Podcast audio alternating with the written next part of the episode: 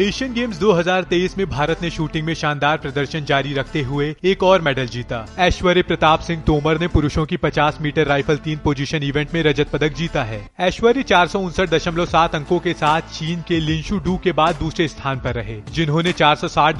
अंकों के साथ एशियाई खेलों में नया रिकॉर्ड बनाया हालांकि मैदान में मौजूद दूसरे भारतीय स्वाप्निल कुशाले का दिल टूट गया शानदार शुरुआत के बावजूद स्वाप्निल चौथे स्थान पर रहे